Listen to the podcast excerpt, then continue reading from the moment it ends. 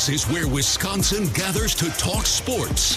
Packers, Brewers, Badgers, Bucks. The Wisco Sports Show is on the air. Now, here's your host, Grant Bills.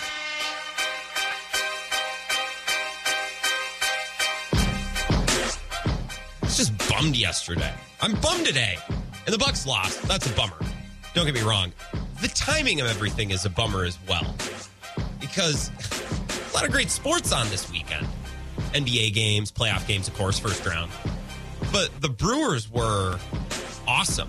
Most notably, friend of show Wade Miley pitched a gem yesterday. I would love to talk about Wade Miley for a half hour tonight. We still might. We still might talk about Wade Miley for a half hour tonight because Wade Miley's awesome. We love Wade Miley. Little bummed that Wade Miley's gem, at least in the Milwaukee and Wisconsin sports sphere, going to get buried a little bit by Giannis's injury and the Bucks losing another game one. That's what they do. Nothing that happened yesterday should be that surprising. It's a bummer that it happened, and it's a, a worrying bummer that Giannis got hurt. But that was a, a very Bucks loss. It was a very Bucks thing to do. And poor Wade Miley is out in San Diego shutting down Juan Soto, Trent Grisham, Manny Machado, just for seven or eight innings, just cooking. He's out there shoving.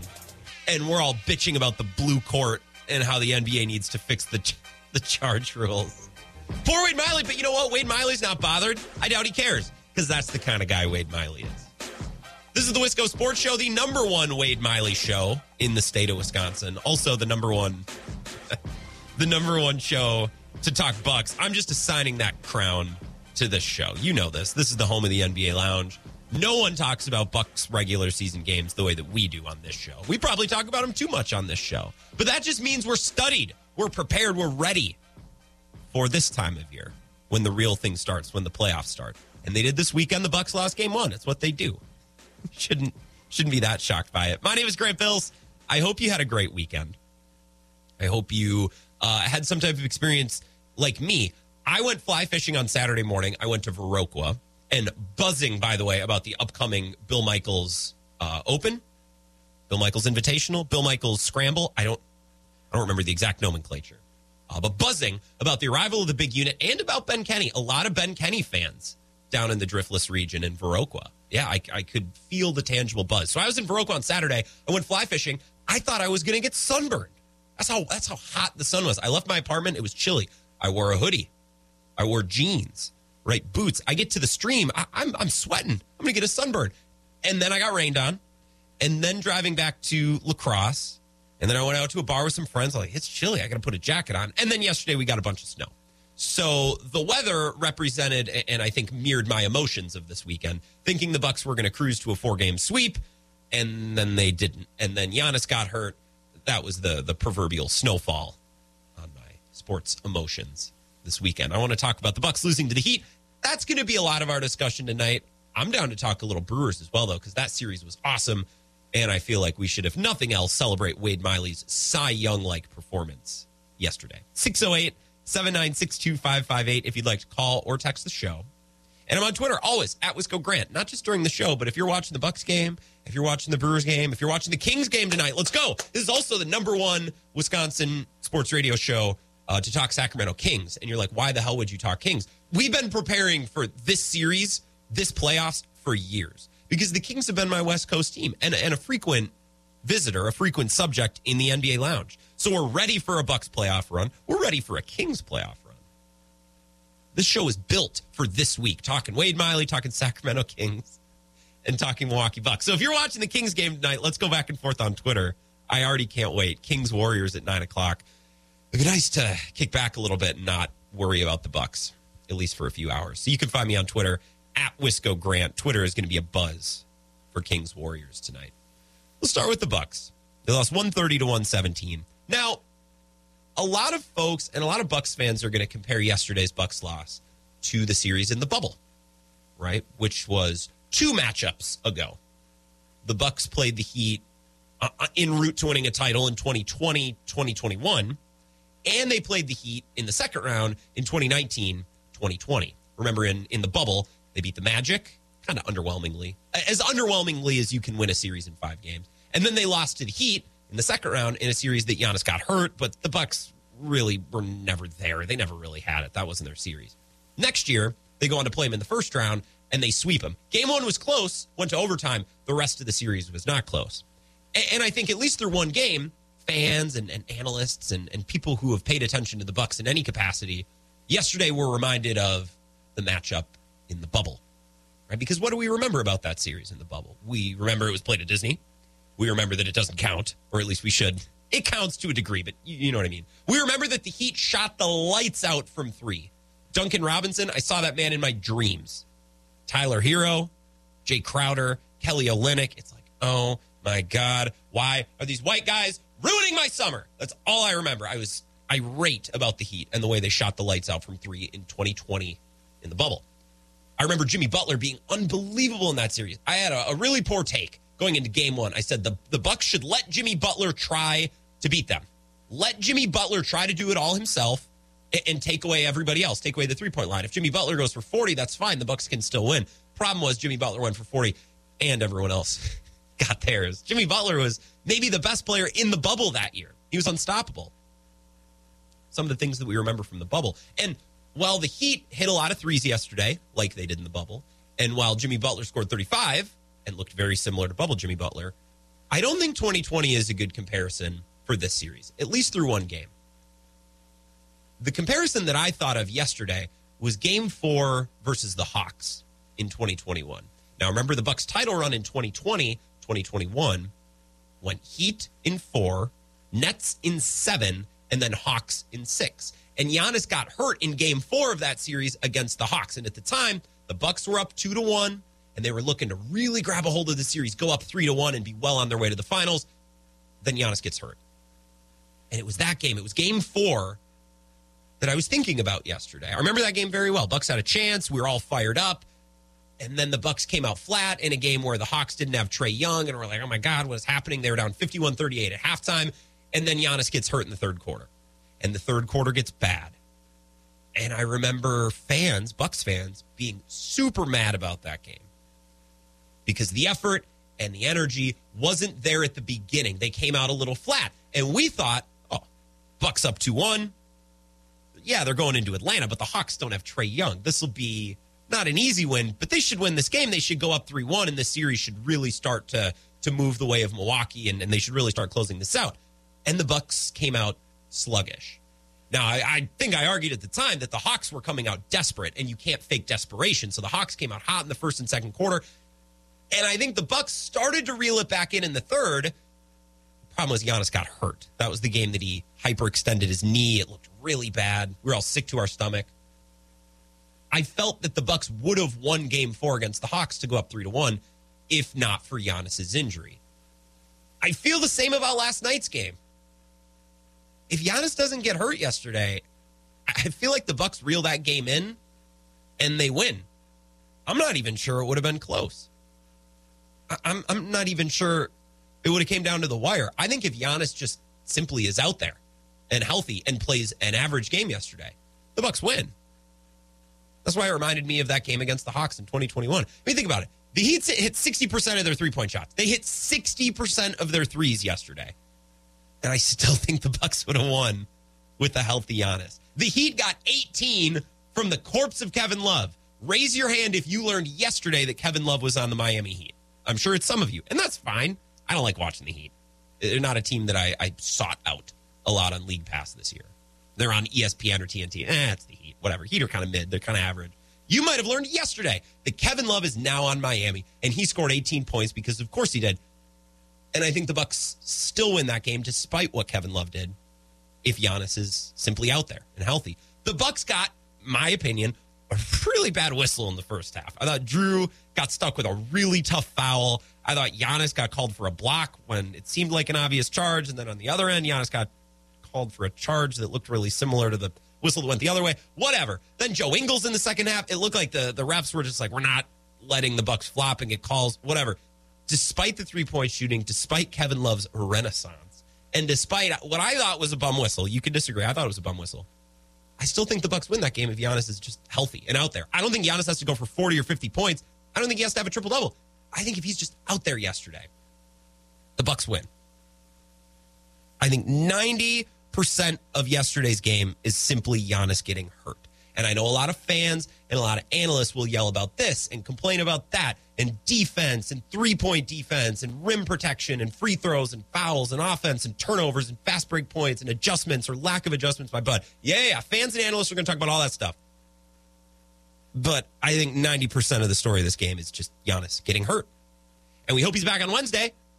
And we'll talk about what Giannis's presence or absence means for Wednesday's game when we know more about Giannis's status, although it seems to be trending in the right direction. As far as yesterday's game goes, 90% of the analysis of yesterday's game is Giannis getting hurt. It's it's not very interesting. It's kind of a bummer, but I that's what happened yesterday. Now, that doesn't mean we can't talk about some of the other things that happened because this is a really interesting basketball game. Right? The defense, the matchups, the rotations, the adjustments or lack thereof from Coach Bud, because everybody wants to talk about adjustments. I love talking about all that stuff. That's why I love playoffs in baseball and playoffs in basketball. Right? Because in the NFL, we treat every game like it's life or death, even if it's week four against the Lions, because in a sense, all those games are life or death. There's only 17 of them. You only play once a week. Every game means so much. Now, in baseball, eh, are we getting mad about the lineup every day? Why the hell's Jesse Winker hitting second? We don't, whatever. We, we kind of let that come and go because the season is so long and there's so many games. However, when you get into the playoffs, then then every spot of that lineup is so precious. The things throughout the regular season that have been kind of mundane, we haven't really paid attention to, all of a sudden they're life and death. And that's what's really fun about the baseball playoffs. It's also what sucks because you can have a magical season for 162 games and then you can have two or three bad games and you're done and you're like, what happened? That sucks. It's sad. Yeah, that's the brutality of the baseball playoffs. It's very similar in the NBA, right? Starting lineup night to night, minute distribution, matchups, defensive strategies we pay attention to them, or, or I do. People who watch the NBA a little bit more closely, maybe you watch from a distance. But in the playoffs, oh my God, every minute, every substitution, every defensive strategy, everything matters. Things that we were taking for granted two months ago, we're now obsessed over. I, can't go to sleep because I'm thinking about Bud's substitution choices.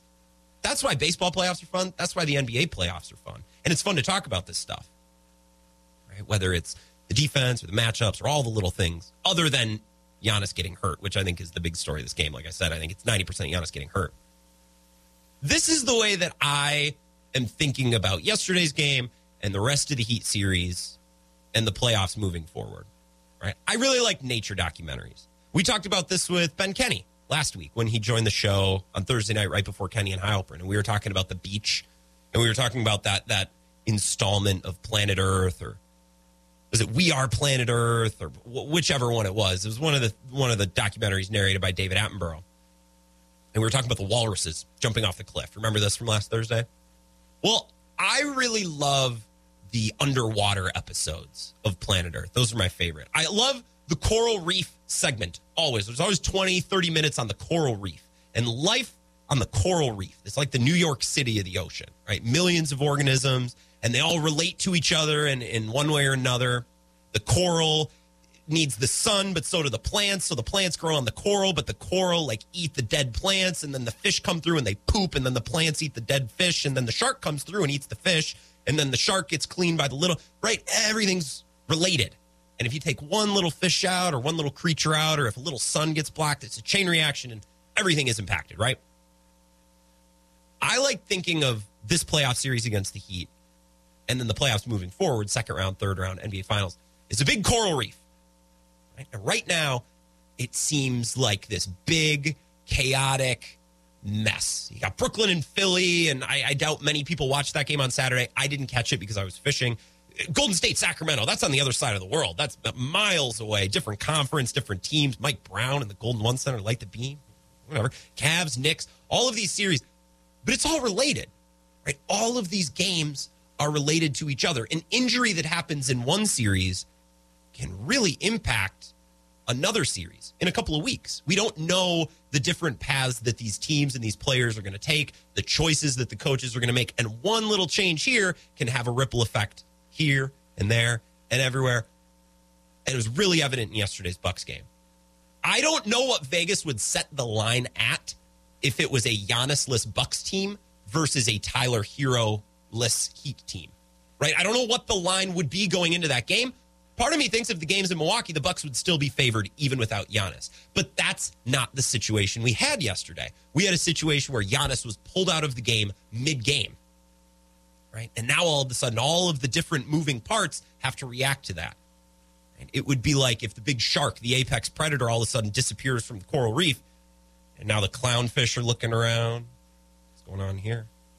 You got a big school of red snapper, I don't know, whatever kind of fish. They're like, "Oh, we we're, we're, we're kind of good now. We don't have to worry about this. And then the plants are like, wow, there's a lot of fish because the sharks are gone. And then the coral is like, ah, there's a lot of plants. I'm not getting a lot of stuff. Right? There's a chain reaction. So when Giannis leaves the game, that changes the defensive assignments for Brook Lopez. All of a sudden, Brook's got to do a little bit more because he doesn't have Giannis, who's this crazy, unbelievable, impactful help side defender. Brook has more on his plate. Now, Jrue Holiday's defensive assignment might switch right? Jrue Holiday might have been guarding Jimmy Butler. Maybe now they stick Khris Middleton on on Jimmy Butler because they need more offense from Jrue, so they try to give Jrue a break. Maybe they put Jrue Holiday on, I don't know, Kevin Love, fill in the blank. Now Khris Middleton's realizing, well, I got to take more shots because if Giannis isn't here, I got to do more. So I'm going to be more aggressive. And I think yesterday maybe that caused Khris Middleton to, yeah, score a lot of points. He had 33 points, but he also had five turnovers and a couple of other plays that may not have went down as turnovers, but really, really hampered the Bucks. And now Coach Bud is trying to figure out on the fly what are my rotations like? Who do I need to have on the floor at all times? Do I need a Khris Middleton or a Jrue Holiday? One of those two can they can they both be on the bench at any point? So everything's scrambling, right? These playoff series, these playoff games, and these teams, it's a massive ecosystem, and everyone's relying on each other. The game plan, especially with Giannis, is very specific because Giannis is not only the best player in the league, he's the most impactful player in the league. Like Nikola Jokic is unbelievable on offense. He doesn't really do a whole lot on defense. Right? Giannis does a ton on offense and a ton on defense. The Bucks have this this crazy game plan on both sides of the floor, all stemming from what Giannis can do. That's taken away. So now they're scrambling. Khris Middleton's got to do this. Jrue Holiday's got to do this. And I think in that scramble, in that mad dash to try to recover and react from Giannis's injury, I think the Bucks made a couple of errors here there that are all correctable. Right? They can fix all of them in the instance that they have to play another game without Giannis, but they're mistakes nonetheless. And we can talk about some of these little things because that's what makes the playoffs interesting. I want to do that coming up next. 608 796 2558 if you'd like to call or text the show and talk Bucks. I'm on Twitter at Wisco Grant if you want to tweet, if you want to DM, plenty of ways to involve yourself with the show and talk about this Bucks loss 130 117. We'll be back. The Wisco Sports Show in three minutes. This is the Wisco Sports Show with Grant Bills on the Wisconsin Sports Zone Radio Network.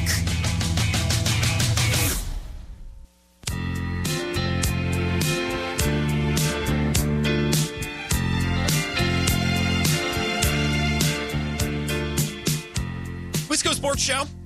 My name is Grant Bills. Hope you had a great weekend. Hope the snow didn't put too much of a damper on whatever it is you wanted to do, you were trying to do. I got out and did a little fly fishing on Saturday, met some friends. Overall, a good weekend. Basically, was on the couch all day yesterday, anyways, because there's basketball on all day. The Brewers run. So yeah, it kind of sucked that it snowed, but I don't think I was. I don't think I was going out and going for a run. Anyways, I wasn't getting out and, doing yard work yesterday. Anyways, whatever. Snow will melt before too long. We don't need to complain about it too much. 608 796 2558 if you'd like to call or text the show. I'm on Twitter at Wisco Grant. I got a DM here from a G Dub, and it's something that I want to discuss for a minute or two here before we get to the phones. Cone Roller, I see you. I will be right there. G Dub messaged in and pushed back on something that I said. I said, we can complain about the three point shooting of Miami and Jimmy Butler going nuts and this, that, the other thing. I think if Giannis just plays yesterday, the Bucks win. The Heat are not that good. Doesn't mean they can't hit threes. Doesn't mean that Bam or Jimmy or Max Strus or Gabe Vincent can't have good games. They can. They're still an NBA team, and unlike most eight seeds, the Heat are a team that's done it before. They've had playoff success. They have a certain level of confidence that the Magic didn't a couple of years ago, that the Pistons, right, other first round opponents, the Bucks. I think it was mostly Giannis. And Gino pushed back. He says, Grant, no way the Bucks could overcome 60% shooting. That's an L even with Giannis playing. This is why I don't really love the comparisons to the bubble. Everyone wants to talk about Bucks Heat in the bubble a couple of years ago.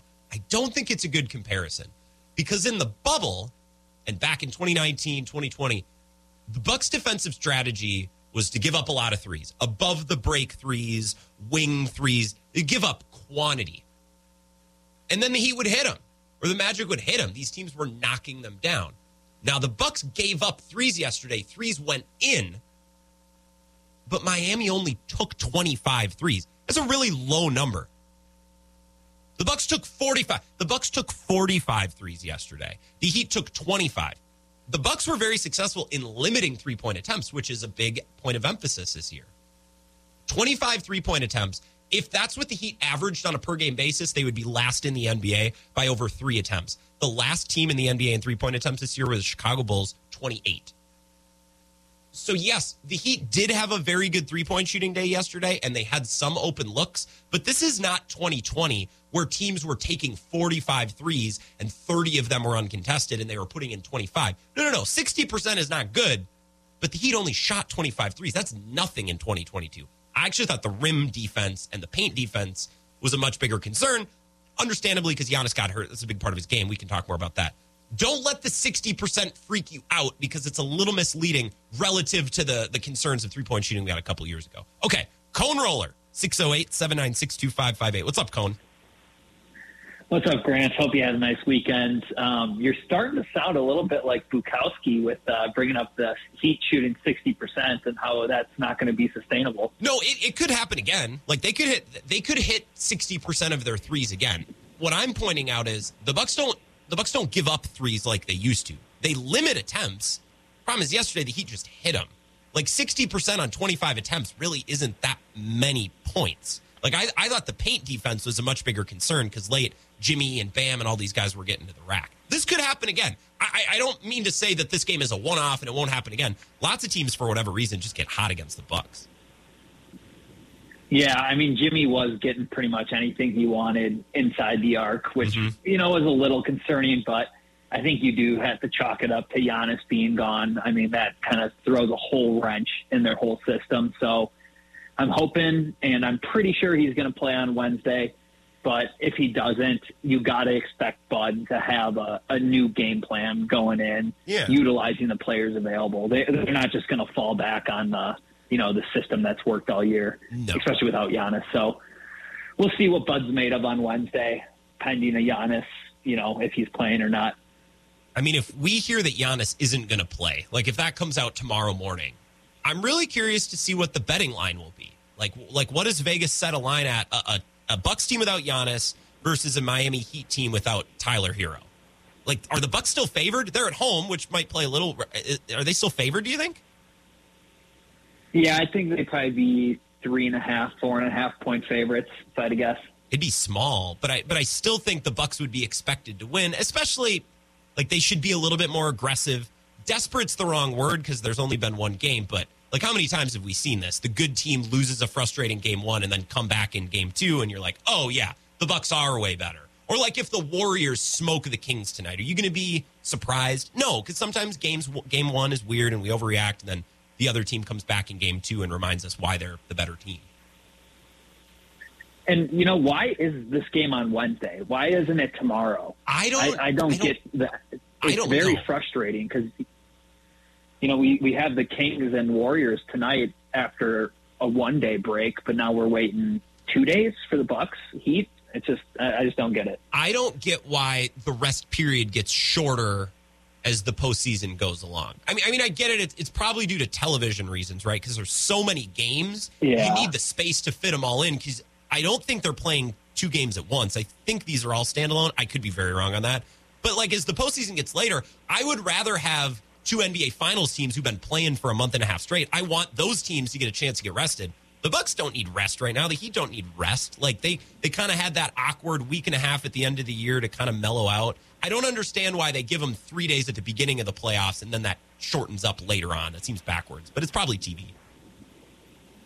Yeah, there's there's a reason for everything. Um, but yeah, I think Wednesday, if the Bucks don't win, then I think we we should start being concerned. Yes. Um, with this team and especially with Coach Bud, I think it's kind of similar to, you know, Wednesday. If we don't have Giannis, we can make a clear judgment on Mike Budenholzer as coach of the Milwaukee Bucks kind of similar to this upcoming Packer season where okay, he they got their guy in Jordan Love playing. We can make now make a clear, clear Yeah. assessment on Matt Lafleur as head coach of this team as well. Uh, before you go, Cone, do you want to talk about succession for a minute? Do you have anything to say? Yeah, I was gonna I was gonna ask you at the end if if you got any time for succession talk. Thought it was a great episode. Yep. You know, coming out of the backlash that happened last week, uh, a lot of chess pieces moving and shaking.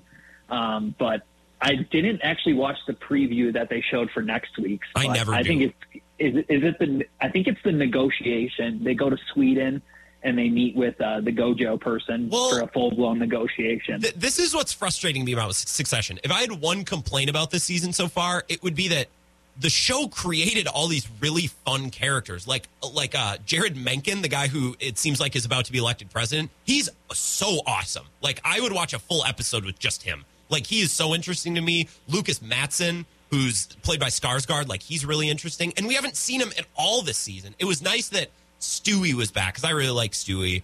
And it was nice that we got I some Karl Stewy. and Frank run. I like some other characters being worked in last night.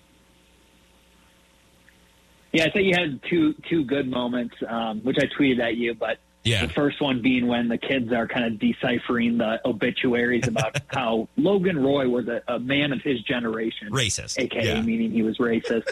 and then the one where uh, Tom and Greg are having that little side conversation in that that nice dining room. That was really That that was they just cracked me up together.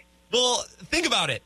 Greg is like really the only person Tom can be honest in himself around. Like he can't Shiv won't accept him. No one else likes him. Like he tried to reach out to Kendall. I think Kendall likes him, but Kendall's kind of just this walking corpse. He doesn't give Tom much. It's really just Greg. So I, I think we that's when we see Tom like in his most genuine is when he's just boobing around with Greg, and it's funny. And did I miss this? But Shiv got a call from that doctor. Is she is she pregnant with I- I- Tom's baby? I think don't, she's got to be pregnant. I, I think that's only what it. oh, Unless she's having some. I thought at first maybe she was having some scary medical issue. I kind of googled around today, and it seems like she's pregnant, but we don't know with who. I don't know. and that that had to be the first time they really like Yeah. said anything into the plot about it because I don't remember. Okay, Well, now Okay. you go back and you look at then. some footage from Connor's wedding, and she doesn't take the champagne, and like there are breadcrumbs, but nothing that you would ever pick up on until you go back and you, you know, Taylor Swift fan style, look for the little Easter eggs throughout the show. And I think the most underrated character coming down the stretch here is going to be Marcia. Oh. She showed her little. You know, we haven't seen her in what a couple all season at least, and then No.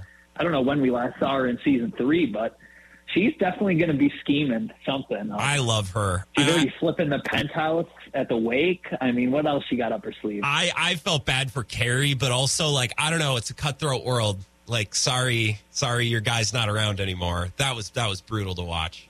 Oh my god. Yeah, sorry, Kerry, your man died before your name got in the will. Yeah, sorry to hear it. that but sucks. I think she's SOL. Yeah. Well, I guess I got to talk more about this depressing Bucks loss. Cone, I'm going to let you go. We will uh we will talk more about Succession. I'm sure.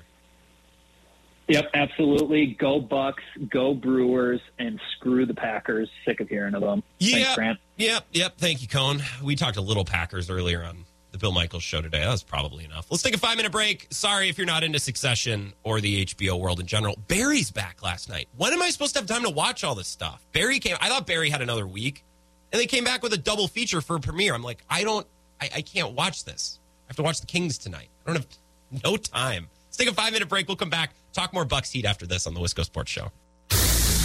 This is the Wisco Sports Show with Grant Bills on the Wisconsin Sports Zone Radio Network.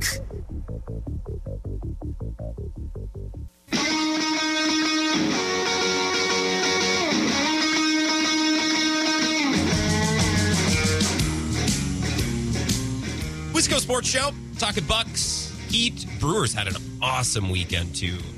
Capped off by Wade Miley's gem yesterday. That was fun to watch. After Giannis got hurt, I switched over to the Brewer game. I was going back and forth, but I did watch Devin Williams' entire ninth inning, which gave me a lot of anxiety because he loaded the bases. But then it also gave me anxiety to know that in the back of my mind, the Bucks were playing and I was missing what was happening, and Giannis was hurt. This was a stressful afternoon yesterday. Wa- wasn't a relaxing experience. 608 796 2558 if you'd like to join the show. Call or text. Twitter at Wisco Grant. Tony in Texas is here. Tony, hello. How are you? Grant, I did not know you had a degree in marine biology from Florida Atlantic. I thought you, you went to La Crosse or something. Well, you know, first of all, UW La Crosse is a very well rounded university, both in the arts and the sciences. So I, I may have studied some marine biology my time. No, I never once set foot in the, the science building, but I do watch a lot of nature documentaries. So there is that. Yeah, that very educational. so I, I got to give you props, man. That that Wade Miley. I don't know if you talked about it before, but that tweet that you sent out that he was going to pitch a gem of a game. Wow. You are Nostradamus, my friend. I got to take you to Vegas. That was unbelievable. Wade, I'm a huge Wade Miley fan. Been a Wade Miley guy for ten years since I've had him in fantasy baseball. What a performance by Miley! I know this is a Bucks day, but man, those Brewers if they if they get the pitching like that, that is, that was just amazing by Miley. Well, and Freddie Peralta really had his first stinker of the year, and I don't know that it was a stinker. It was close for a while. He definitely didn't have his best stuff, but like early on, Corbin Burnes has been great. Brandon Woodruff's been hurt, but Freddie Peralta looks like a star. You know, a little rough this weekend, and Wade Miley looks like he's everything you could have hoped for in that fifth starter. Yeah, you need guys like that. Back remember, like when they had Randy Wolf, guys like that. those those guys that'll just eat up the innings, gut it out. That veteran lefty. I love the old veteran lefty. That's just it's not his last year or two, but you know what? He'll get you 11, 12 wins and six, seven innings, and and that's Miley, man. He's a veteran. He's been there. He's done that. So, yeah, props to you, Grant. Though, where where where's it, where that come from? Your gut? Like, how'd you know that? Well, I just have a lot of belief in Wade Miley because Wade's a good pitcher. Wade's a good pitcher. Yeah, thank you, Craig. I Tony, I got to ask you because Wade is a veteran and he's fifth in the rotation, and over the years we've seen the Brewers kind of use that last spot in the rotation, maybe for the youngest guy, the guy they're trying to develop. Mm. You coach basketball, I know. You coach AAU. Do you ever have right. it where maybe one of your older experienced players is coming off the bench? That's kind of nice, right? To be able to go to an older, maybe a more veteran player later in the game, or, or in, in the case of baseball, in that fifth spot in the rotation. Sometimes it's nice for your depth to be a little older, a little wiser, like Wade Miley. Yeah, you know what? The experience matters, Grant. Good analogy you know, when you start flipping guys in basketball, you want to kind of the person that's going to make things steady, not panic, relax everyone. And in baseball, that's kind of what it is with the pitcher. I don't even growing up playing my own when I was playing AU baseball and, and high school baseball. When the when you had a good pitcher, an experienced pitcher, you felt good about things. But if you had this hot shot kid that you didn't know much about and he's kind of throwing the ball all over the place, then yeah, you know that that really rattles the rest of the team, and they think they got to score seven, eight runs, and and I, the Brewers just and they only scored one, but it was enough. So yeah, I think that's definitely a trickle down effect, Grant. You're absolutely right. And by the way, my AU team did win, Grant. We won this huge tournament, oh. five games, went five and zero, oh, unbelievable. Uh, my team is has got a lot of heart, grit. We got skill. We're not big, but we beat a bunch mm. of dudes that are like six five, six six, and these are 14 and 15 year olds. Unbelievable.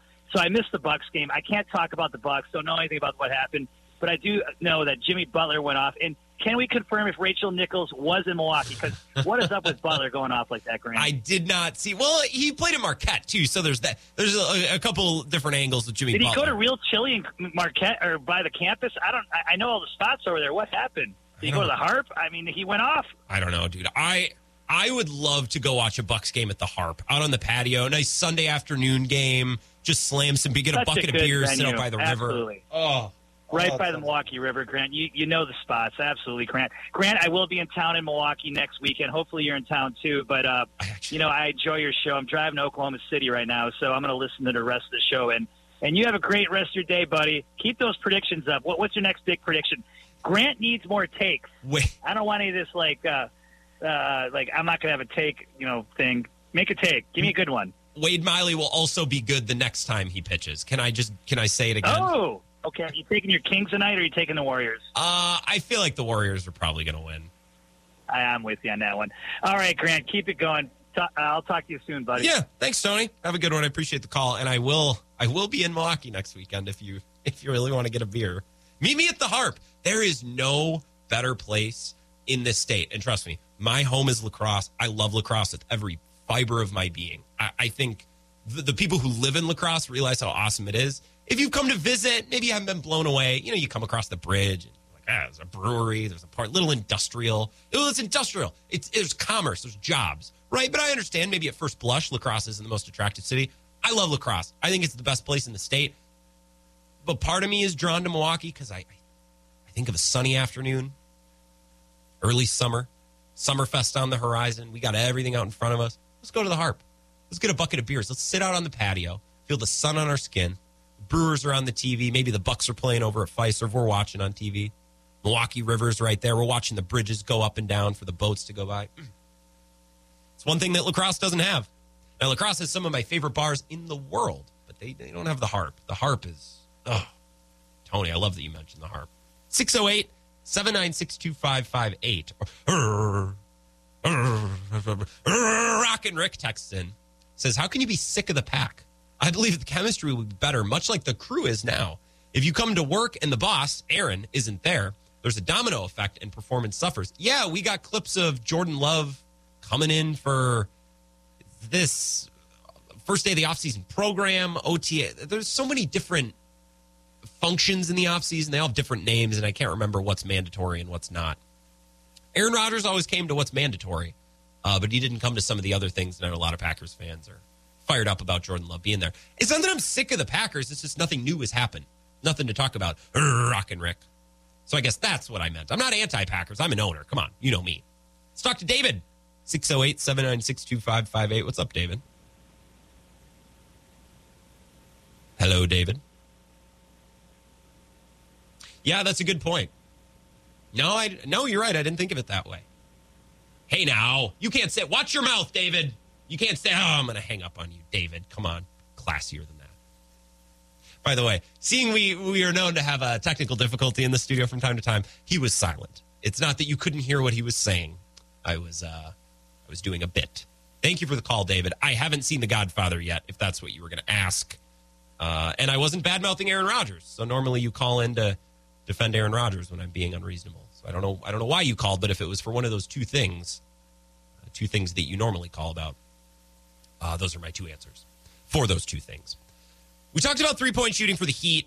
G Dub messaged in right before we got a call from Cone Roller, and we got on a string of, of phone calls there between Cone and Tony. G Dub messaged in. He said, "Grant, sixty percent from from three. That's that's too much. Even with a healthy honest, the Bucks aren't going to win. Look, I am never going to say the Heat won't shoot that good again. Well, that that game's a one off. I feel like we've been saying that since 2019 when the Raptors had a great shooting game in Game Three in overtime. I, I feel like since that game, people who watch and follow the Bucks are like, "Well, that won't happen again." and it keeps happening. I, I, don't know what the Bucks did to, to curse the basketball gods, but teams seem to make threes against them. Okay, so I'm not going to say the Heat won't shoot that good again from three. They might, but the difference now with this Bucks team compared to two years ago in the bubble when the Heat lit them up, the Bucks limit three point attempts now. The Heat only shot 25 threes yesterday. So yeah, you shoot 60% on 25 attempts. It's hyper efficient right? But they're still limiting attempts. It's not like they're giving up 43s. I went back and I found the box score for game one, Heat Bucks in 2020 in the bubble. In this game, the Heat took 31 threes. 31 still isn't a ton. They had higher totals throughout that postseason. For reference, if the Heat took 25 attempts every game they played, they would be last in the NBA in attempts from three by a wide margin. Chicago is 30th. They were last in the NBA this year at 28 attempts per three. The Heat were a couple attempts under that. So yeah, the Heat made their threes, but the Bucks still held tight to a lot of their principles from this year that allowed them to limit those attempts, even if those attempts went in. Now I still have other parts of, of the Bucks defensive strategy and their execution that I didn't like. We can talk about that. Let's try David again first. One more time. 608 796 2558. David, are you there? I'm here. Can you hear me? Oh, yeah. Now I got you loud and clear. What's up, friend? Well, you know, I've been uh, watching, no surprise, the Rodgers Jets situation, mm-hmm. and it's occurred to me from very early on that uh, we have some general uh, management going on here. Okay. That's what it seems like to me. If you and I could just do the first conversation when the Jets call uh, Gutekunst and they say that they'd like to go out and talk to Rodgers. I'd be happy to uh, be I'd ha- be happy to describe what Gutekunst should have said in that very first conversation. Okay. Gutekunst is holding all the cards, and you're Joe Douglas. So, Joe, you just called. You uh, you guys are interested in maybe going out to see Aaron Rodgers? Is that what you're calling about? Uh, well, yeah, Brian. You know, I man to man, I, I just wanted to give you a call and, and be straight with you. We'd like to go visit him and, and, and take his temperature. You know, see kind of how he's feeling about his future and and if he'd be interested in coming and joining us in New York. You know, he's he's an MVP.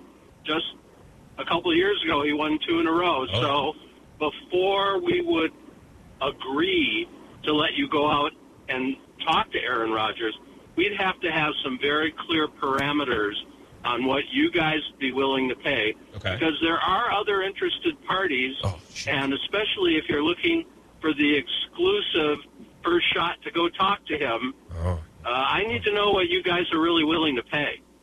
Uh, well, you know, he is an MVP, Brian, and uh, we're, well, Joe Douglas probably wouldn't say this, but we're in a pretty tough spot quarterback wise. Uh, we just lost out on Derek Carr, and you don't really have a great quarterback on the roster. So, what is it you'd be interested in? I, I, we're reasonable here. We, we can meet you halfway.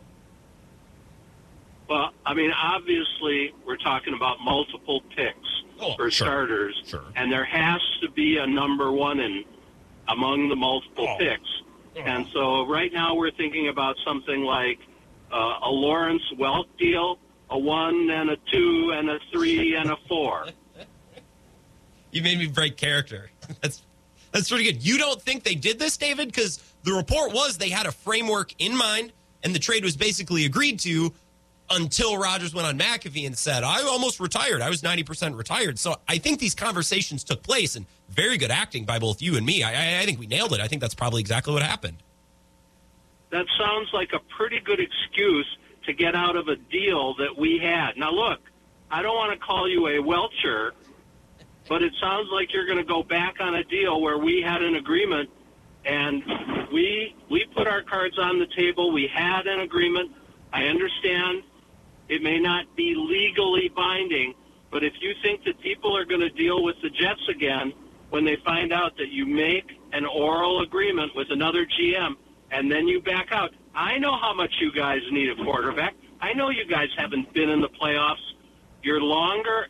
You, you have been outside of the playoffs longer than any NFL team, and your owner has made it clear that the only thing you are lacking is a quarterback. So, uh, if you want to go out and talk to him, I have to have a very clear idea of what you're ready to do. The Lawrence Welk deal is what we're looking for. and if you want to do something less than that, you should be really clear with me about that right now. Interesting. Well, I got about 60 seconds, David, before I got to take a break. I, I just wonder that's probably a lot of the Packers' frustration, right? It's like we had a deal and now you're going to go back. Hey, newsflash Aaron Rodgers is weird, man. He thinks about retirement every day when he wakes up. That shouldn't be breaking news to you. I'm sure Goody is frustrated. Well, I've probably let some- the Jets have it. I've got some. I do have some good news, and that is that I heard a rumor that Brock Purdy said today that he may not be able to play in 2023. Oh. And and I've heard that the 49ers might well be interested. I know the Packers didn't want to send him to an NFC team, but if the Jets are going to pull this crap, it's time to start looking around and would would he not be really thrilled to go back home? I don't think this is a situation where Aaron Rodgers would say, I wouldn't go play for the 49ers. They give him everything he wants and he gets to go back home. So let's let's start that rumor that now with Brock Purdy probably not going to play in 2023, uh, they're not ready to go with Lance, which means there's probably some interest there by the 49ers. Let's go call John Lynch. I, I'm going to spread some misinformation on Twitter just based on this phone call, David. I appreciate you. I love the role playing. I definitely want to do this again. Role playing with David. This is great. I do have to I take know a break. though, so go. I gotta- ya. yeah, yeah. I got it. Good to talk to you. Bye bye. You as well, David. The very self aware and time cognizant David. Appreciate your call. 608 796 2558. We'll take a three minute break, wrap up hour one of the Wisco Sports Show next. This is the Wisco Sports Show with Grant Bills on the Wisconsin Sports Zone Radio Network.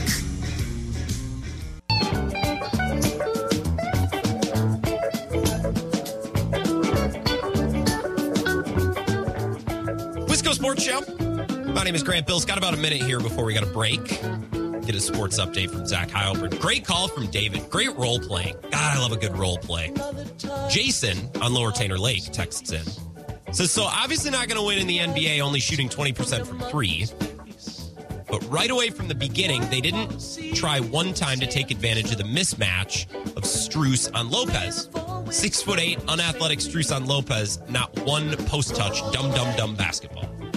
Yeah, I think, and I don't know exactly which juncture of the game this happened, Jason. I did not pick up on that mismatch. I know a lot of people did. I think there was a lot of scrambling once Giannis left the game. And I talked about that at the beginning of the show. Let's talk about that scramble. What happened when Giannis was removed from this basketball game? We'll kind of reset the show and start there after the sports update. Hour two coming up next.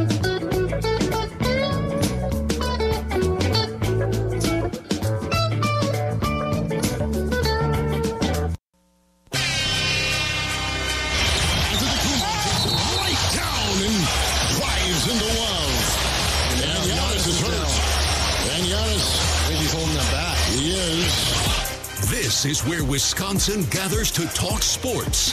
Packers, Brewers, Badgers, Bucks. The Wisco Sports Show is on the air. Now, here's your host, Grant Bills.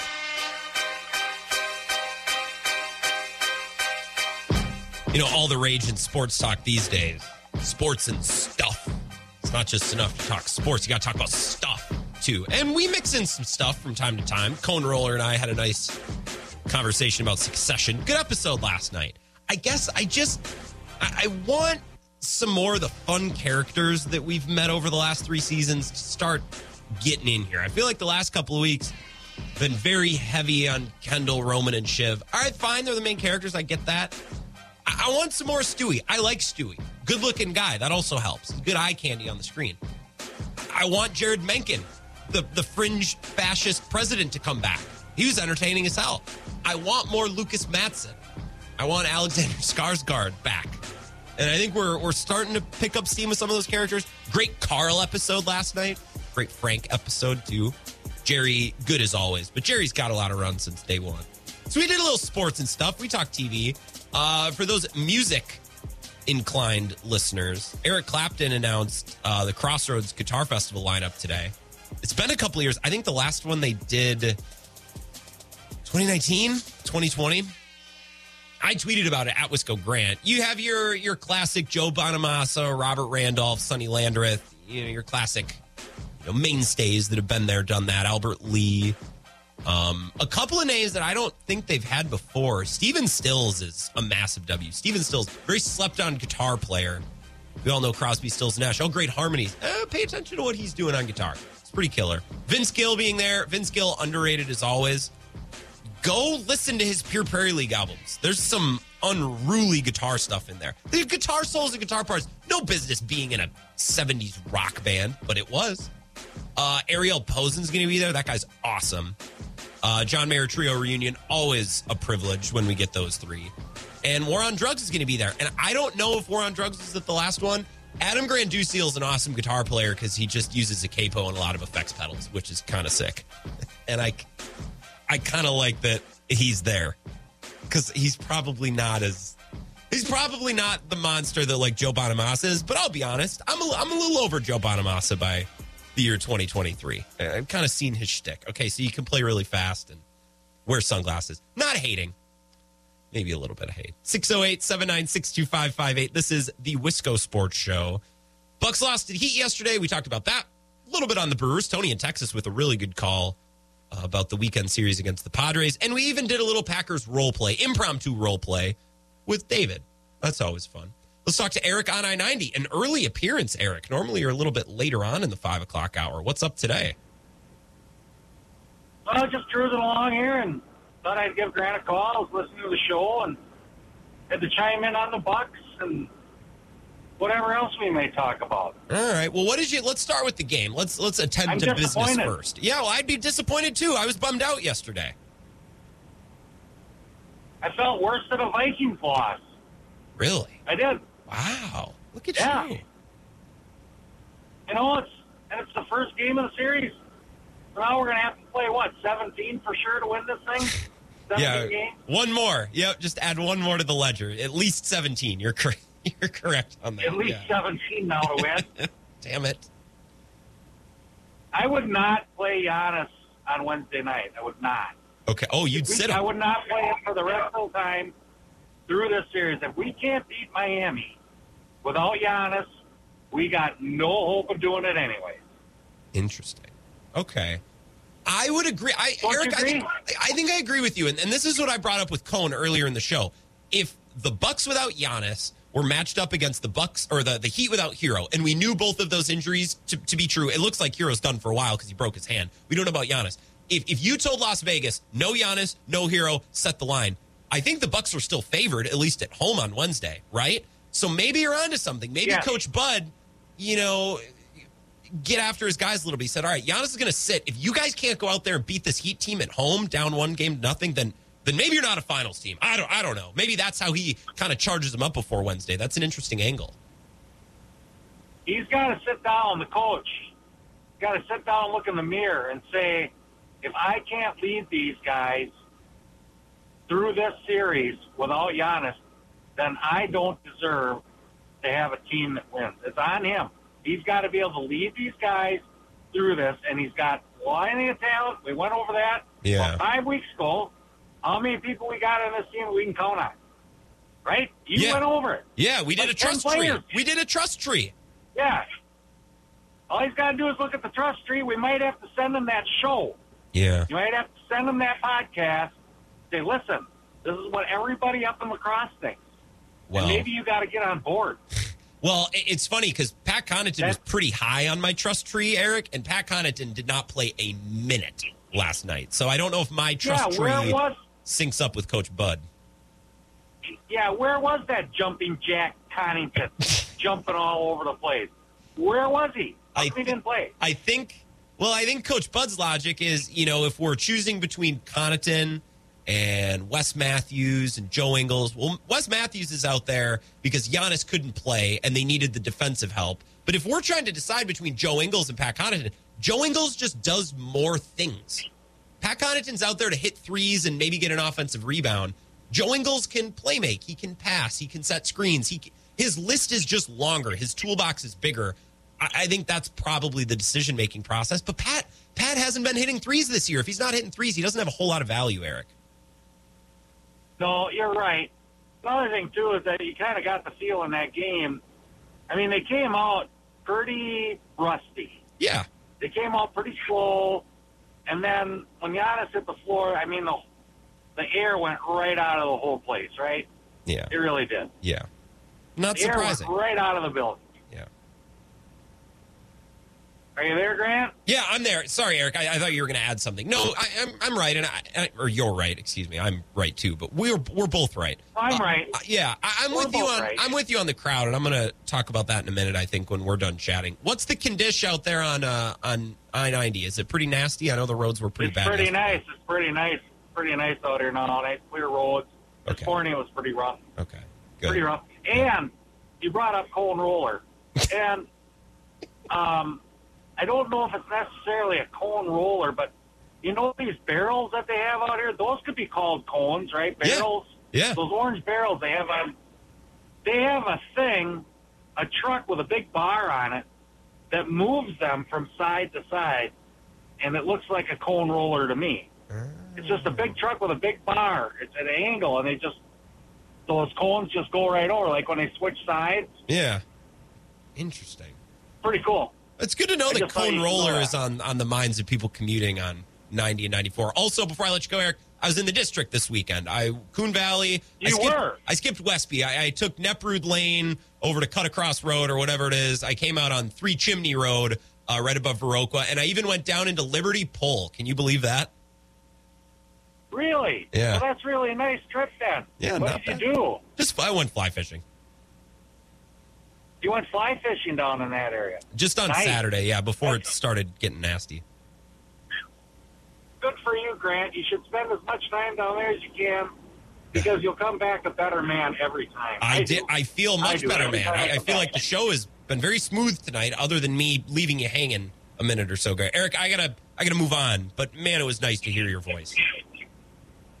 Hey, have a nice night, Grant. You as well, Eric, and travel safely. I saw there were some closures on 94. I hate to think you stranded out there so far from home and far from your lovely bride, as, as you call her. The crowd was a little sluggish. Team was a little sluggish.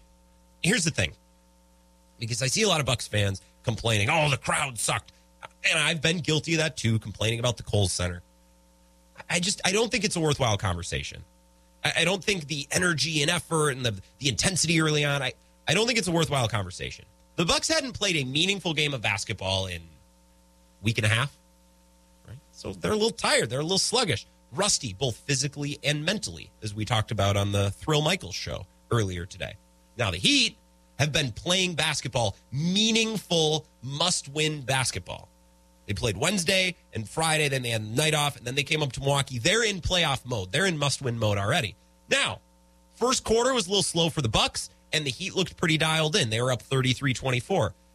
Now, over the course of the second quarter, I thought the Bucks were starting to do some nice things, wake up a little bit, kind of get into a groove, and then Giannis gets hurt, which sucks all the air out of the building. And now Coach Bud and, and the other Bucks players, they're trying to scramble to figure it out and make things happen. Well, what do we do defensively? What do we do offensively?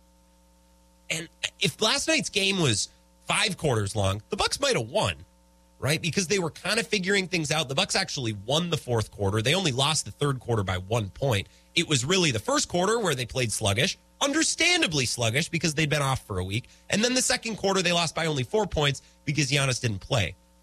I'm not going to crush the Bucks for coming out slow, for coming out a little rusty, because they had reason to come out slow. They had reason to come out rusty. Keeping in mind also, the Bucks normally don't play well in game ones. Here's the thing. The game's four quarters long. The first quarter does not decide the game. Now, if your best player gets hurt in the second quarter, that will throw a wrench in things. That will make things more difficult. I think the Bucks were well on their way to winning this yesterday. Yeah, they came out a little slow. They haven't played in a week and a half. These games are not 15 minutes long. They're not a college basketball game where you have 20 minute halves and they go by in the blink of an eye. And the Badgers can go 10 minutes without scoring and, and it feels like 20 seconds. No, no, no. These games are long, they're methodical. There's quarter breaks. There's media timeouts. Coach Bud loves his use it or lose it timeout. Eric Nehm just wrote a really good piece on that. You ever notice in the fourth quarter, Coach Bud, without fail, normally takes a timeout with about three and a half minutes left? Yeah, that's because if he doesn't take that timeout, he's going to lose it. Always taking timeouts, as many breaks, as many stoppages, as many opportunities to rest as possible. These games are long. So don't be so mad that the Bucks came out a little sluggish and a little tired. They haven't played in a week and a half. Of course, they need to knock some cobwebs out. They were well on their way to knocking those cobwebs out before the best player in basketball and the face of the franchise went down with a back injury. Right. So I I, I don't know. I, I just think Bucks fans a little bit, and, and all sports fans are guilty of this, but especially Bucks fans, we have a tendency to hyper analyze and hyper agitate ourselves. Well, they came out slow. No kidding. It's game one where they normally don't play well, and they've been off for a week and a half. But if this game plays out the way that it naturally plays out, where Giannis doesn't get hurt, I think the Bucks reel them in and win. I know that because they lost the third quarter by one point, and they lost the fourth quarter, or they won the fourth quarter by a point. Do you know what I mean? Like I, I, I don't know. It's just frustrating. And I was going back and forth a little bit with Ben Kenny earlier today. It's like, oh, uh, uh, they came out so sluggish. Yeah, but a basketball game is so long, you're able to come out a little bit sluggish. That's factored into the math, the arithmetic of a game. Then your best player gets hurt and it throws everything out of out of whack completely. Let's talk to Ridge Runner Mark, 608-796-2558. What's up, Mark? Hey, I just got Hey. a quick question. I'm not a basketball guru, um, Not either. very much casual. You, you were talking about how Giannis gets hurt, and then the coach and the Bucks were kind of scrambling to figure things out. Yeah. Is that something that they practice, that they should or would practice? We're like, okay, here's how we got to do things if we lose this player or X player, or do they just not assume that Mm. and just run what they run and practice what works? Does that, does that kind of make sense? Yeah, I mean, I mean, you'd have to ask a coach, and it would probably have to be in an off-season setting where you get a coach who's really relaxed. And if you were asked him, like, "Hey, coach, we're just curious. Do you practice contingency plans? Do you go over that stuff?"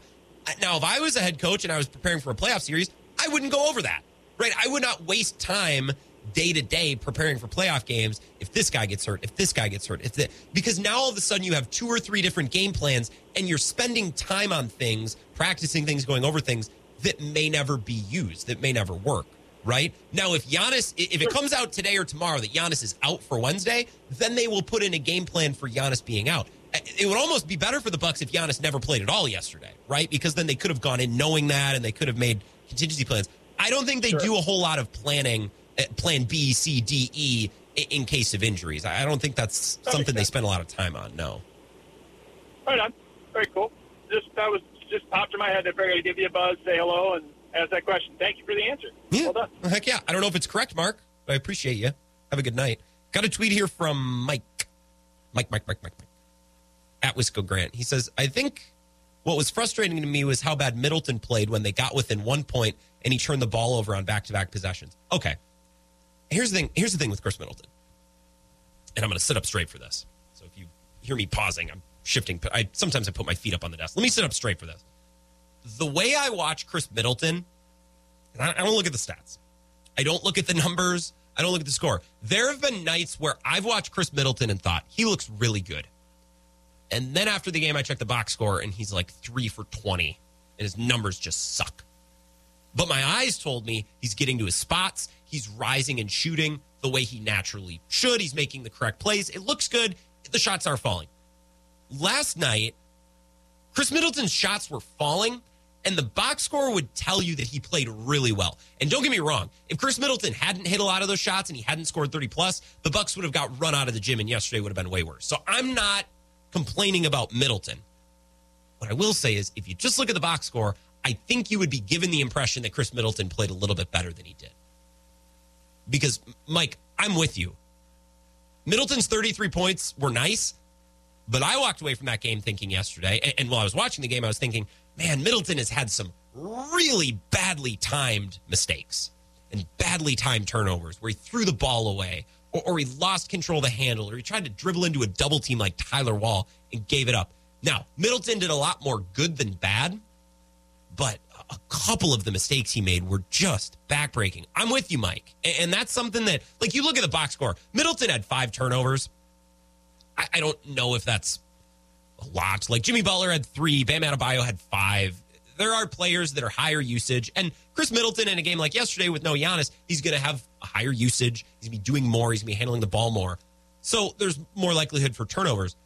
My mind gravitated towards the mistakes of Khris Middleton yesterday more than the shots. And part of that is the, the player that Khris Middleton is. Sometimes he loses the handle a little bit and he gets sloppy with passing. I think part of that was the situation too. I think of that uh that video of oh what's his name the ump's name where uh, Terry Collins for the Mets comes out Tom Hallion. Remember that video? You had your chance in the situation, Terry, where Terry comes out and says, You got to give us a chance. You know what I'm talking about? I watch that video every couple of weeks just it makes me laugh it, part of it was the situation, Terry. The situation was Giannis getting hurt. All of a sudden, Coach Bud and, and Middleton and Lopez and Jrue got to figure out how they're going to divvy up his responsibilities because Giannis does so much. Giannis is the best player in the world. Giannis also has more responsibility and more impact than any other player in the world. On offense, he's responsible for a million different things. Defense, they've built their scheme and their situation around him, right? I think when Giannis got hurt, there was a little bit of a void. Okay, well, who's going to bring the ball up? Who's going to facilitate? Who's going to be the ringleader? And I got a little too much Khris Middleton. a little too much. Like Middleton brought the ball up when they went on a run. I, I, I, to Mike's tweet, very distinctly remember a situation where the Bucks got within a point or two, and then Khris Middleton's got the ball on a fast break, and they got a chance to really do something, get the crowd back into it, and tie or take the lead. And Middleton drove into a double team and just coughed the ball up. I'm like, what? What are we doing? Jrue Holiday is my point guard of choice. I want him initiating the offense. I want him bringing the ball up. I don't need a lot of Khris Middleton handling the rock and initiating the offense. Khris Middleton is on a string with Giannis. When, when Giannis is out in transition, I've seen Middleton throw some dots, some three quarter court passes, some football style passes. He can be really good. If it's not with Giannis, Khris Middleton is not my point guard of choice. He's not my initiator of choice. And I think there was a little bit of a panic, a, little bit of a, period of uncertainty after Giannis got hurt, and it was filled with a little bit too much Middleton. Jeremy and Scotty says they played 19 games without Giannis for practice. Yeah, true. But those games probably weren't must win games against the Miami Heat. They maybe were games against the Hornets, right? The Knicks. Who knows? So, yes, they have played games without Giannis for practice, but all teams have played games without their superstar. It doesn't mean that that, that style of play in that situation is in their mind going into a playoff game. Let's talk to Vagabond John, 608 796 2558. What's up, Vagabond? How are you today? The the drama. The drama. I can't believe it. Which The drama. I was hoping you'd take the bait and be like, I know, Giannis is hurt. I'm like, no. Oh, Greg's oh, oh. name has a question mark. Oh, oh, oh. I see. Yeah. I, I I don't was, know. uh, trying I, to do some misdirection, and you avoided it with with with grace. I, I might freak out on Wednesday. I might be a lot more dramatic if they lose again. We'll see. The Bucks have lost a lot of game ones the last couple of years. It's part of the playoffs.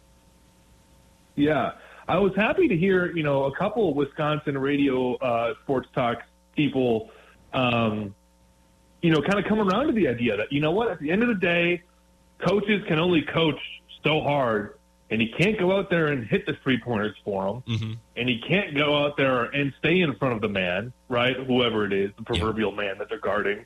Uh, at the end of the day, you know, sometimes the players just have to play, right? Yeah. Well, and one one coaching like I had a couple of things with Bud where you need to have Jae Crowder or Jrue Holiday or Wesley Matthews. Like there were situations where it was just Chris Middleton out there guarding Jimmy Butler. Can't have that. If we can fix that rotation a little bit, that'd be great. I also thought just as a general strategy in the second half, the Bucks were really good around the rim. Right? They were the opposite of the Wisconsin Badgers yesterday. Anytime they'd get inside the restricted area or the paint or inside the three-point line, they were really good problem was they kept shooting threes and i'm like no you need to take it to the paint. But then again you also got to remember if you're not hitting your threes the heat don't have to respect you at the three point line which makes it harder to go to the rim. I'm with you vagabond john. 90% of the time when fans complain about coaching it's just players not executing or it's shots not going in or it's just how basketball works. It's way too often. Yeah, and i suppose other we should cut greg well. guard that slack too sometimes Yeah, I was going to compare it to other sports as well. I mean, I spent about six months saying the exact same thing with the Green Bay Packers defense and Joe Barry, right? But uh, we don't need to go that far into it. I, I heard Ben Kenny say football is very, very different. I'm kind of thinking to myself, why? Why? Why are football players not supposed to accomplish their assignment in the same way that basketball players are? But, anyways. Um, interesting did want to call out Buck's Film Room on Twitter real quick. I know there's been some listener on listener violence. I don't know if that individual is uh, a listener, but he's a you know, caller he's a guest that you see- he joins the show from time to time brian sampson well, he, he posted a video, and this is just as bad as when when people get the all 22 from football, and they he gets- posts one clip with Brook Lopez giving Bam Adebayo space above the key. And I went and looked up because I was just curious, uh, you know, and I got a lot of free time in the middle of my day. This is where I get my stats from. I looked on StatMuse and I saw that Bam Adebayo has shot 26 total times from the top of the key over the entire season. And maybe Brook Lopez and the Bucks do a little bit more film study than, you know, Buck Film Room. And maybe when he's criticizing Brook Lopez for giving Bam space past the free throw line, you know, maybe that's not the angle we should take as fans. It was just funny just watching because NBA fans, I think more than anybody else, think they know a lot about basketball. Yeah. They think they know a lot about their sport. Um, and it's just kind of funny to watch the reaction after one game. But I'm kind of with you. I'm not. I'm not panicking. I don't think there's drama. I think everything's gonna be fine, and I'm here for it. I, I think so too. I think the most likely scenario is with or without Giannis on Wednesday, the Bucks come out and they beat an average Heat team in Milwaukee, and the series is one-one, and it all starts to feel right with the world at, at least for a couple more days. On Bucks film room, so I read his piece at Forbes today, and he was talking about Brook Lopez's drop defense, which is like the, the basketball equivalent of of playing off the line of scrimmage, right? In football, like we can play, oh, Jaire Alexander's playing eight yards off. Well, the basketball equivalent of that is Brook Lopez playing soft drop coverage. And Brian's point that he wrote about today, and it's a good one that I agree with, is that they should continue to run the defense that's worked for them.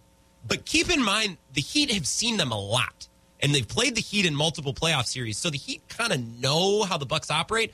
So you need to change and tweak here and there. Like show the Heat a couple different looks. Maybe bring Lopez just a little bit farther out. Just little changes, and that I agree. That I completely and totally agree with, hundred percent. Yeah, I just don't know because to the other point is uh, the Bucks have seen the Heat a lot, and we've all watched the Heat all year, and they were not a jump shooting team all year. Yeah. So where that came from last night, I, I, I, I fight back against the adjustments crew. I, I don't think we make a lot of adjustments. I think we say prove it, do it twice. Can you shoot above fifty percent from three twice? Can you hit all these mid-range jumpers twice that you weren't hitting all season? And I would lay off the adjusting because if you adjust and all of a sudden Giannis is hurt, can't play quite as good of defense in the paint, and now you have Bam Adebayo with confidence and room driving the paint, that scares me a lot more. If you have Jimmy Butler uh, all of a sudden finding angles and slashing angles, now it's a Heat team that, you know, now we're kind of playing to their actual strength. I would, you know, they capitalized on what we thought was the weakness, and they had a really good shooting night. I would rather see, try to see them do it twice than, you know, change up our defense and allow them to, then do what they've, you know, historically been good at. But who knows? We're just uh, commentators on the couch, right? Yeah, I'm with you to a degree in that I don't think that the Heat will shoot that well again. They could still hit a lot of threes and score a lot of points. Like these guys have shot well against the Bucks. I think history is important in some of these matchups. Al Horford makes shots against the Bucks. Khris Middleton makes shots against the Celtics. I, I know there's no basketball reference statistic to, to quantify that, but it's real and it's a thing, and you see it if you watch a lot of basketball. The same is true with the Heat. Like Max Strus and Gabe Vincent and Duncan Robinson are going to hit threes on the Bucks. It's just a reality.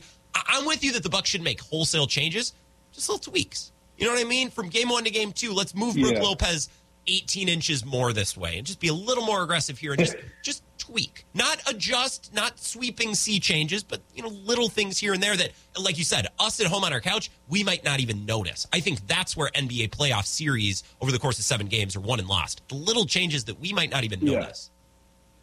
The one thing that we will notice, and uh, the reason why the commenter last night, you know, saying that Tyler Herro might be a bigger loss, I do think, you know, it sounds like things are optimistic for Giannis to play in game two, which if he doesn't, that's fine. It means that, you know, we're really optimistic for games three, four, five, six, and seven, but Tyler Herro is likely out for this series. And to your point, uh, that's, that's a pretty big, uh, yeah you know, kick to the kick to the gonads for the team's three point shooting ability. Obviously, Duncan Robinson has history, so uh, who knows? But yeah, I look forward. to it. This is consider this, you know, me getting outside of my NFL and Badger takes and really trying to dive into the NBA for once. Hell yeah. Well, I appreciate that, Vagabond John. Oh, by the way, I saw a show with the Sylvee last week. You got to see Goose sometime. As a musician, as someone who just loves live music, and I know that you do, you got to see Goose if they're in town again. That band was one of the best live bands I've ever seen. That was kick ass. That's a that's a pretty high praise. I know. Well, I've never seen Ron's Supper Club, so I got to I got to keep that into consideration too. If I saw your band, maybe I'd feel different. It's gonna it's gonna be a while until we're playing in Madison again. I think our next show is in a couple weeks down in Chicagoland, uh, opening for a, a regional band. But yes, we'll we'll let you know, and hopefully we can get out to La Crosse once one of these days. If you do, I will be in the front row. Vagabond John, I appreciate you. I got to run. Yep. Later. Vagabond John at the Real Red Shed on Twitter if you're interested in further interactions with one of our finest callers. Some might say the finest caller. Some are saying maybe we should do an entire segment ranking callers. I would push back and say that's a little barbaric. I don't know if I want to do that. Three minutes and we're back on the Wisco Sports Show. This is the Wisco Sports Show with Grant Bills on the Wisconsin Sports Zone Radio Network.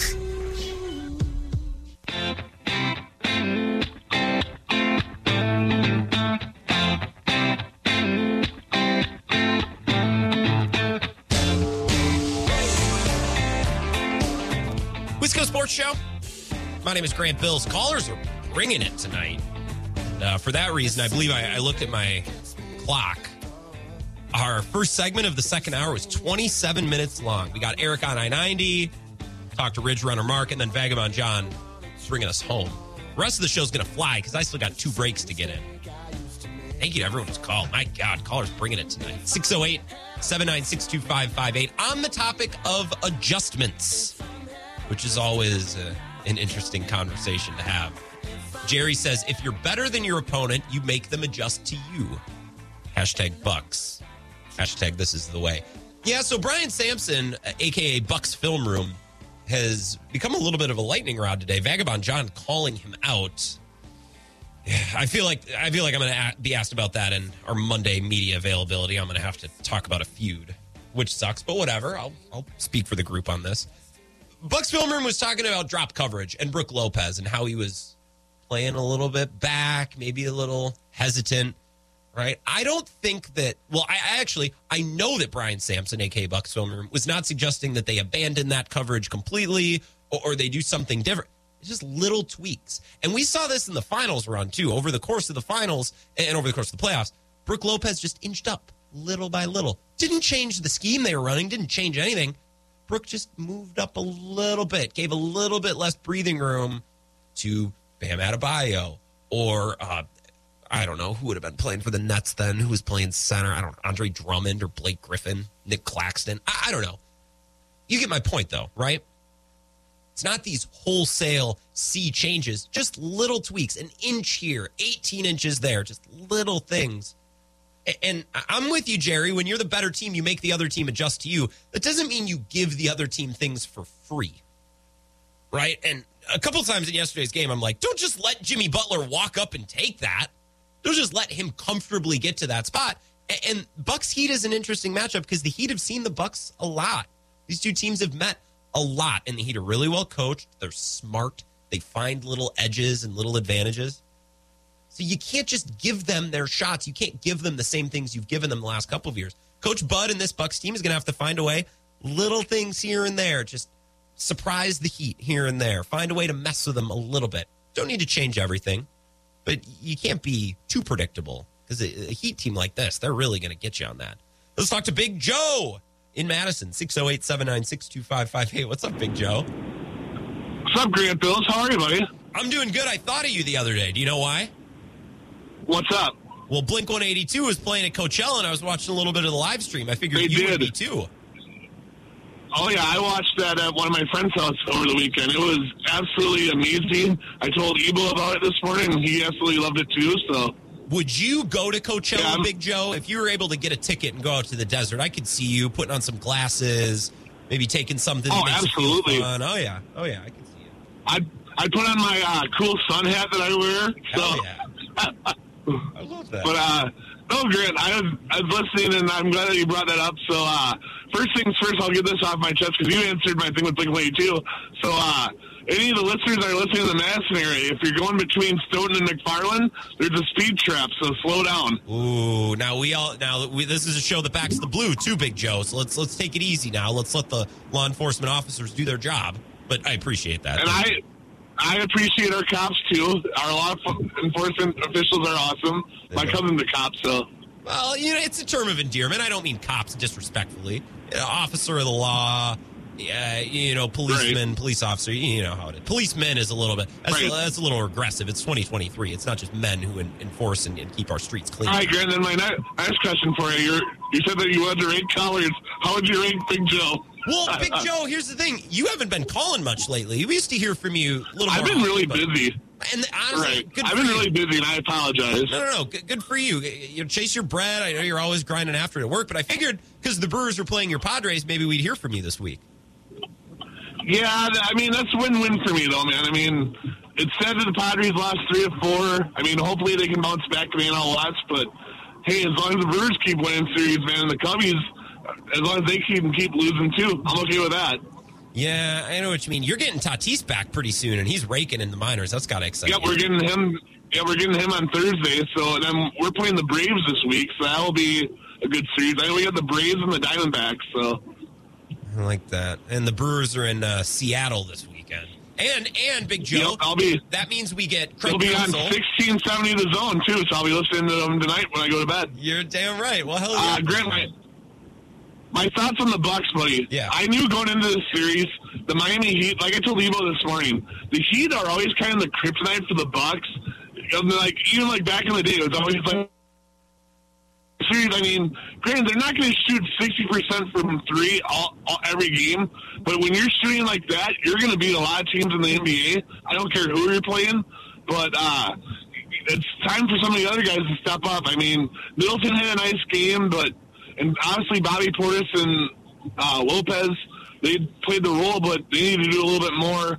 Um, honestly, too, when the Bucks have like Joe Ingles only shooting like ten percent for three, that's not good. But uh, I don't think the series is over yet, Grant. I was telling one of my buddies it wasn't going to be a sweep, but uh, I honestly think it could go five, six, or seven. But I'm still thinking the Bucks, buddy. I am as well, Big Joe. I appreciate the call. Uh, enjoy staying up late. Absolutely, good talking to you, Grant. You as well. And uh, I'm glad you enjoyed the Blink 182 set at Coachella. Yeah, I think those were good Bucks takes. Big Joe, I'm with you on that. He probably aren't going to shoot 60% again, but they could shoot 45, right? And that's good enough to beat the Bucks on any given night, especially when the Bucks are shooting 20% like they do uh, most of the time. It seems in the postseason. So it's it's a pretty reductive thing to just come out of yesterday's game and say, well, they won't shoot 60% again. Yeah, but maybe Bam Adebayo goes for 30. It's not like Bam was exactly cooking last night. I know he started hitting shots in the second half. He ended with 22. Okay. You know what I mean? Like the Heat might not score 60 or shoot 60% from three again, but they might shoot 45. And and maybe all of a sudden Max Strus goes for 20 instead of eight. Like these things balance out. You you can't just assume that one team isn't going to do what they did in the next game because they very well could. Or maybe they do something better, or maybe they do something different. You just can't forecast these things. And it's lazy analysis to say, well, they won't do that again. Well, yeah, but there's a laundry list of other things that they could do and other ways that they could win. And I think the Bucks are going to beat the Heat. I think they kind of are going to beat them in five. Honestly, I don't think this game is is dragging out. I don't think the series is going the distance. But that doesn't mean the Heat are just all of a sudden going to go back to sucking and not being any good on Wednesday. I hope that'd be great, but I certainly wouldn't bet money on it. Let's take a five minute break. Come back. We'll start to put the finishing touches, as they say, on the Wisco Sports Show. Coming up next. This is the Wisco Sports Show with Grant Bills on the Wisconsin Sports Zone Radio Network.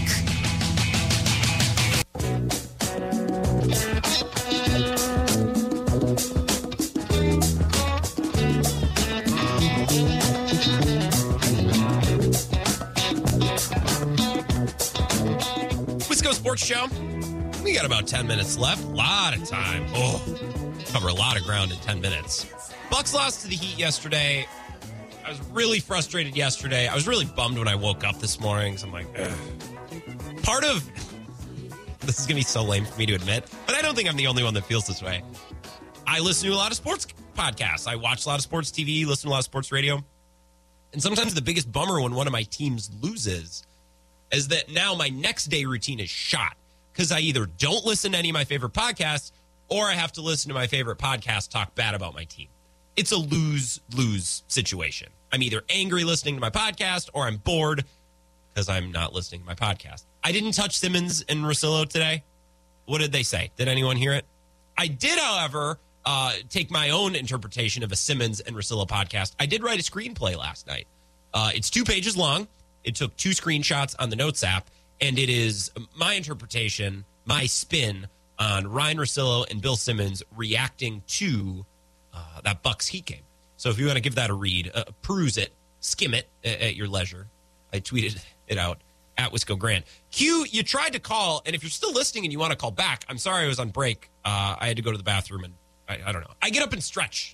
I, I glued to this chair all day. So sorry I, I missed your call over the commercial break. But if you want to call back, you can. Text says the worst thing about the Bucks loss is that it happened after MVP voting was over. If last night doesn't cement Giannis's importance to this team, I don't know what does. Interesting. I felt that way about the Bucks defense, right? And, and we've talked a little bit about the ways in which the Bucks gave up three point shots, and the Heat hit sixty percent of their three point attempts. The Heat hit a lot of shots. The Bucks still did their thing of limiting threes. The Heat only took 25 threes, which if you put that over an 82 game average and the Heat took 25 threes a game, that'd be the lowest in the NBA in 2023 by a wide margin. Worse than the Bulls, worse than New Orleans, worse than the Hawks. The Hawks, weirdly, not a lot of three point attempts for all the three point shooters they have. So the Bucks limited threes, they just went in. The most concerning part of yesterday's game, and it's understandable, but it's concerning, is that they gave up a lot of looks at the rim, which is something that they never do because Brook Lopez is really good, but because Giannis is really good. You take Giannis out of there, Brook Lopez has more ground to cover. It's a little bit easier to get to the rack.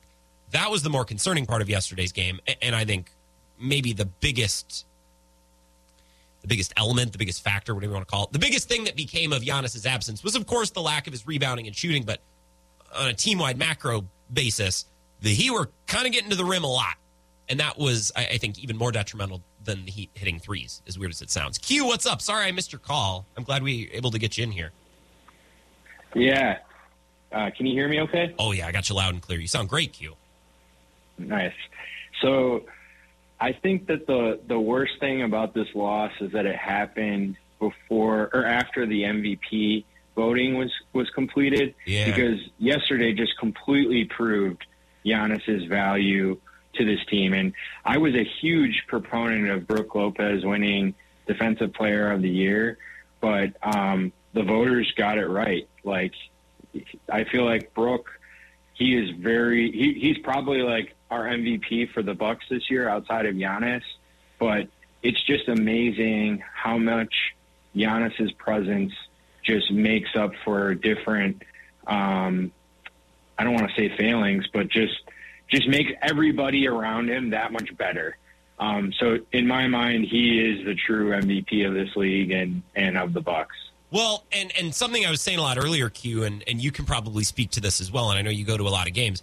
Giannis is the best player in the world, and and Jokic is also amazing, and Embiid is also amazing. But Giannis does the most things out of all of those great players. Like Jokic on offense is unbelievable. Giannis is probably not as unbelievable as Jokic, but the things that Giannis's presence allows the Bucks to do, the way that they can build a defense around him, build an offense around him. When he's removed, right now you see Brook Lopez struggling to cover a lot of ground because he's only one man. And Jrue Holiday, I I didn't really feel like his defensive impact was great yesterday. So I Giannis is the best player in the world, but I, I also don't know if we talk about enough how impactful he is. He does a million different things. I mean, I think he's the best defensive player in the world. I think he has the biggest impact on the court night in and night out. Um, and I'm I'm going to the game on Wednesday. I'm fully expecting him to be there. Um, but I like it would be very interesting if he misses time to see how Coach Bud would scheme around this. I still think that the Bucks could beat the Heat Yes. even after spotting them a game. Um, but like, I, it would be really fun to live in an alternate universe where we could see how it plays out. Even though I really, I don't want to find out. Like, I want Giannis back. Like, Yeah. um, like it, it's it's like um, when somebody dies or um, like you go through a breakup and you lose somebody that you really really valued and you don't really know what you had what you had until it's gone and I feel like um, hopefully there's a lot of Bucks fans that aren't taking Giannis for granted today. Um, and that being said, people give Coach Bud a break. He lost his best player, and we still didn't lose by 20 points. Um, and I, I feel like Coach Bud is always slow to show his cards in any series. Um, and there was no reason to show any cards last night when um, he was didn't have a full deck. So uh, Yeah. give Coach Bud a break. I- I'm I'm with you on giving Coach Bud a little bit of a break because I I think we assume that all these coaches are these mad geniuses that have a million different game plans and million adjustments, and that's that's kind of not how it works. Like sometimes the players make plays, sometimes they don't. I don't really think the coach has as much impact as we sometimes think. I think it's a lot of little things. And if Giannis isn't available for Wednesday's game, I think Coach Bud changes a couple little things, goes into the game with a couple new ideas and different tweaks, and I obviously think they'll be much more prepared to play without Giannis on Wednesday if, if he's not able to go. Q, have fun at the game on Wednesday. Can you call and, and give us a Hey. report after the fact? Yeah, can I ask you one question? Yeah, we got a minute. Uh, so I saw a tweet from you saying that Pat Connaughton would be the answer. What, like, what is the? Whoa. I, I saw a lot of people clamoring for Pat. Can you just like fill me in on on the why Pat is the answer right now? So I- I'm sorry if my tweet came across, came across that way. I guess I just forgot about Pat yesterday. And when I went to look at the box score today when I got in, I was like, holy smokes, Pat didn't play. That's right. I, I have no problem with that. I, I guess I just, it's not something I noticed yesterday. I don't think Pat's the answer to anything right now. I, I just, for someone who's been a piece so long for Coach Bud, I was surprised he didn't even get any run yesterday. No problem with it, though. Okay.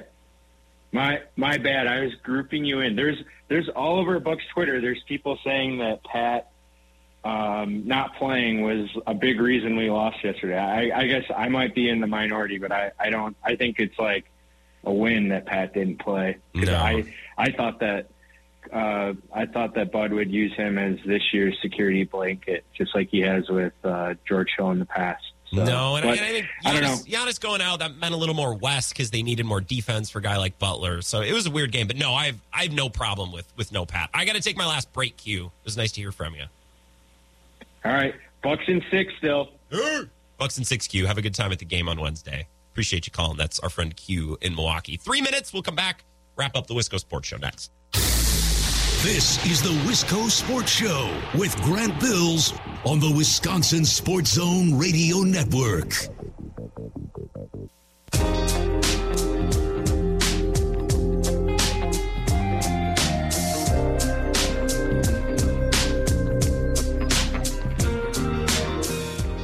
Wisco Sports Show. My name is Grant Bills. Got about a minute left, and I think I can best use this minute with a simple PSA. So I, I want us to remember this moment in time today. All of the NBA playoff rounds have started. We got one game under our belt in all these series. Now, tonight, we'll start in game twos. We're going to have Nets, 76ers, Warriors, Kings. So forget about tonight and just think about this weekend. A Couple of interesting results from the weekend starting on Saturday. Right, the Knicks beat the Cavs. Little unexpected. The Kings beat the Warriors. Now, I think the Kings are going to win that series, but maybe they don't. And I think a lot of the public thinks that the Warriors are going to win that series. Yesterday, yeah, the Heat beat the Bucks, Lakers beat the Grizzlies, Clippers beat the Suns. I think some of those results were unexpected. I guess my question is are we going to look back at this moment in time right now and be like, oh, remember when the Heat won a game and the Lakers won a game and the Clippers won a game? Yeah, turns out the Suns were way better. The Grizzlies were way better. The Bucks were way better. I, I wonder how we look back at this moment in time when we had some unexpected game one results. Ponder. Enjoy the games tonight. Basketball Brewers. Talk tomorrow 4.